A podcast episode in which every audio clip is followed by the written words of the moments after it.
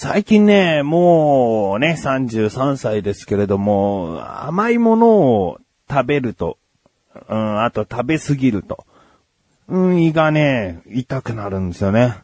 えー、だから、すぐ胃薬をね、大体酸をですね、一杯こう飲んで解消するんですけどね。うーん、なんだろう。やっぱり33というね。いやー、人によったらね、まだまだ若い。もう年だ。ね。もう、ちょうど真ん中ら辺の年頃なんですけども、その辺だとよく言われるんですかね。えー、体の変化というかね。これから脂っこいものがダメになってきたりするのかな。えー、それはそれで別にいいけど。えーもしかしたら、こう、健康的にはいいことになるかもしれないけど、寂しさもあるね。えーやっぱり焼肉食べ放題行ったらね、肉いっぱい食べたいからね。えーいつまでも油っぽいものは、えーいっぱい食べていたいなと思っているけども。ね。えー今、今タイトルコールする流れだったなと思った方はね、なだらかつですね。えーいつまでも油っこいものは食べたいなと思っているってね。えーその、この流れはね、えータイトルコールいけんじゃないかとね、思ったかもしれないな。うーん、思ったかもしれないな、という人がいるなと思っているっていうね。いう風に言ったところでも、また来るんじゃないかなと思ったでしょ？ね。えー、なだらかつですね。まあ、初めて聞いた人にとったらね、何を何回も続けて同じことを言っているんだと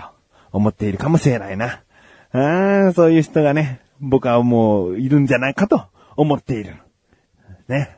えー、いやいや、今回はですね、運動会の話をしたいなと思っている自分がお送りします。菊池のなだらか向上心。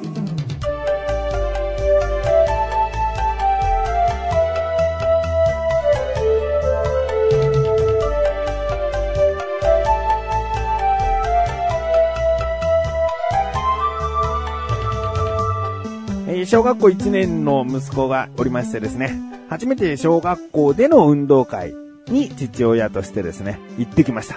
えー、もうね、最初トラブルが起こりましてね、えー、ビデオカメラのバッテリーを充電していたつもりだったんですけれども、朝、はい、充電完了してると思ってね、ちゃんとコンセント挿して、充電のチャージオレンジマーク、チャージ、えー、ランプがついていたので、えー、そのまま寝て次の日消えていたので、お充電されてると思って、でも一応ね、あの、カバンに入れる前に、パカッと開いてみたら電源が入らない。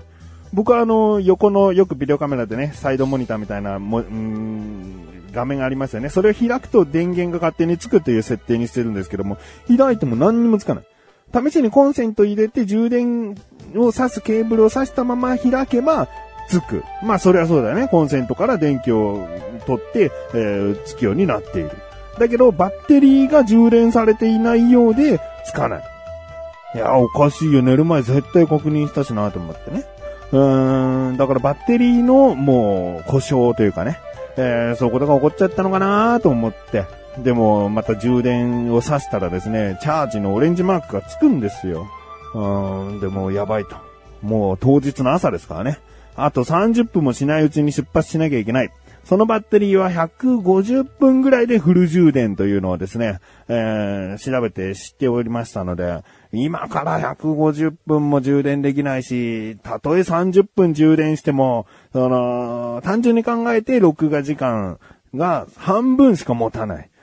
多分、半日行われる運動会は持たないと思ってですね、やばいなぁと思って神さんに相談してですね、まあ、しょうがないよね。とりあえず充電したまま出て、えー学校で行われている運動会場に行ったわけですよ。まあね、でも僕のね、住んでいるところは恵まれているというかね、小学校まで歩いて3分程度なんですね。えー、だから運動会で開会式行われました。ね、準備体操というか全体の体操が行われます。応援合戦行われます。その後すぐ息子はですね、種目があるんです。玉入れという種目があるんですけれども、その直前に取りに行けばいいんじゃないかと。うん、でもね、バッテリーが壊れていた場合、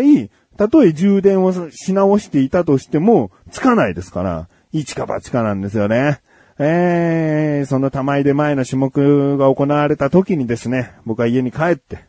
で、またビデオカメラのケーブルを抜いて、開いてみたら、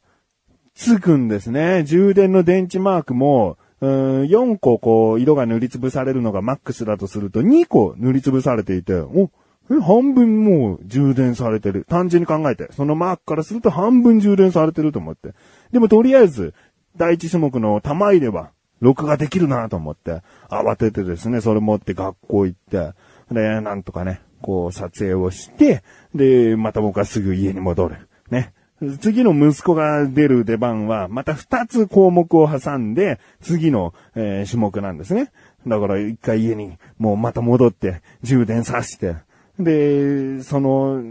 出場する種目の一個前の始まる頃に、神さんから電話を受けて、もう一個前の始まったよ。あ、わかった、じゃあもう行く、つって、僕はビデオカメラまたケーブル抜いて、で、学校に行って、撮影をして。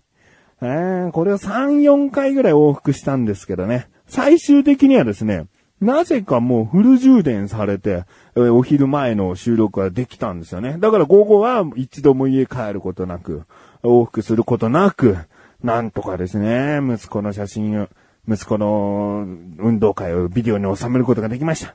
えー、これはですね、まだあの、お子さんがいらっしゃらない方とかね、そういう人に聞いていただきたいんですがね、やっぱりね、やっぱりなんだかんだ、運動会で動く息子の動画っていうのはね、撮りたいですよ。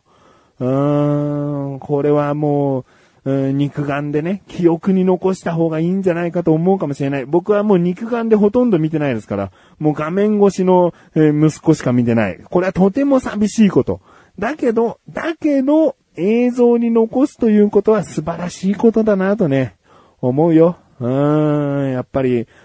今でももうね、幼稚園の頃のクリスマス会なんかの動画を見るとね、なんか懐かしいな、こんなアホったれたやつが、ちょっとは大人になったな、みたいなね、そういう成長具合がね、すぐわかる。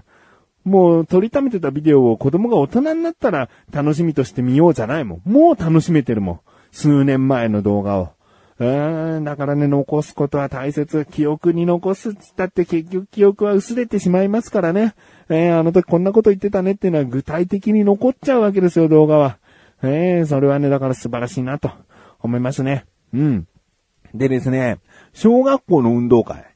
これね、僕はね、あのー、もう運動会って言えば体育祭という名前の高校生の時に、えー、やったものでしか参加してないですね。だから高校の頃から体育祭、運動会系のものは出ていない。だけど、うーん、おととし、その前の年っていうのは幼稚園での運動会。息子が幼稚園の時の運動会には行ってるんですね。でもね、幼稚園の運動会ってね、なんだかんだ先生や親がね、頑張って頑張って運動会というものを成り立たせてるな。もちろん子供たちはみんな頑張っているのかもしれないけども、やっぱり大人の、えー、大人が作った世界を子供たちが楽しませてあげてるなっていう感じの運動会なんですよね。なんか運動会のように運動会じゃない感じだったんですよ。うん、でもね、今回ね、小学校のね、運動会を見させていただきましたがね、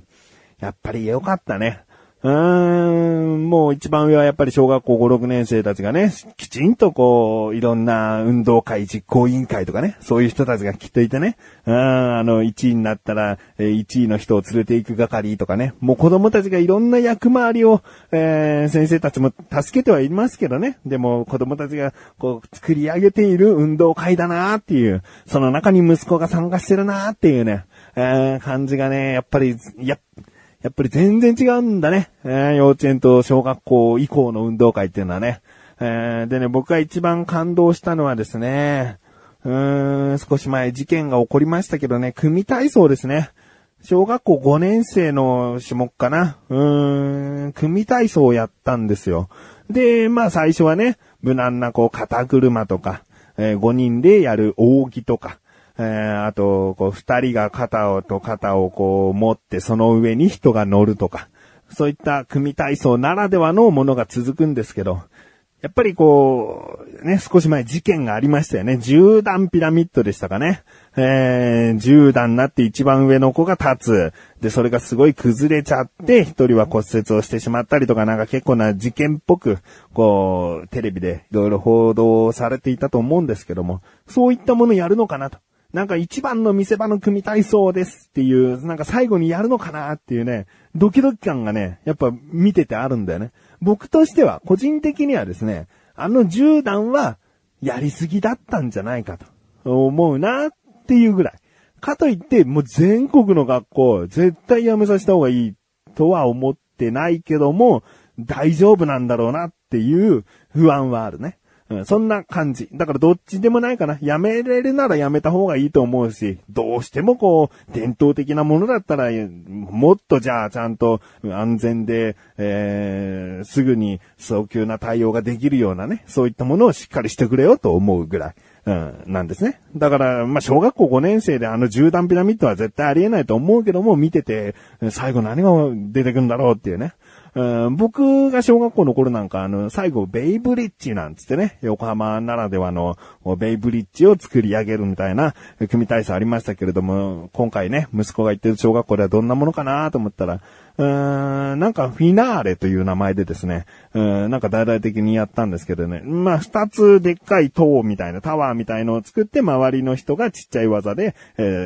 補うみたいな。もう端っこの端っこの二人組なんかはただ肩車してるだけとかありましたけどね、その、その人たち込みで、その人たち込みでフィナーレという作品なんだなと思うとね、僕は端っこでただ肩車をしている二人とかを見るとね、ちょっとキュンとなるね。えー、そういう役がいてこその大きな作品に今見えてるよってね、えー、心の中で思いましたけどね。でね、まあ、二つのタワーがあると言いましたよね。これはね、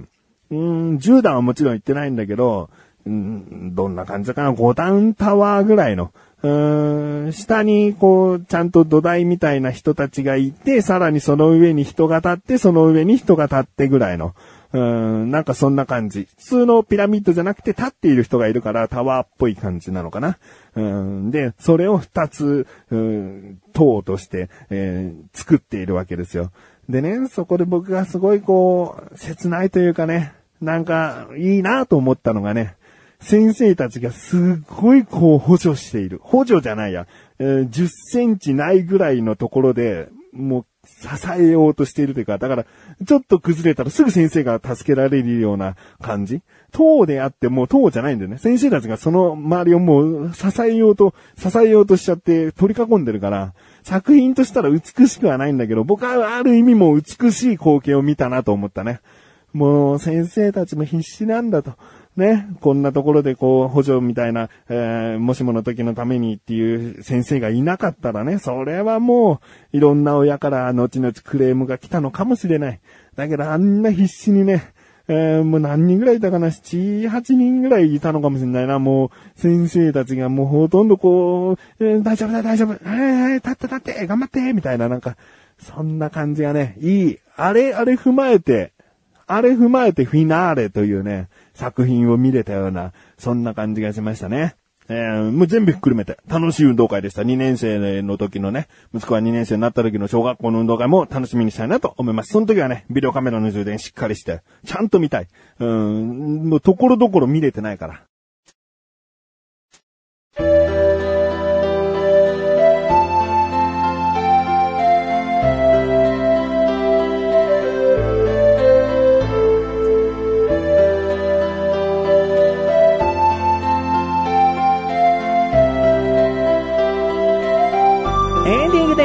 そしてすぐお知らせです。このなだらかご写真が配信されたと同時に更新されました、菅井菊池の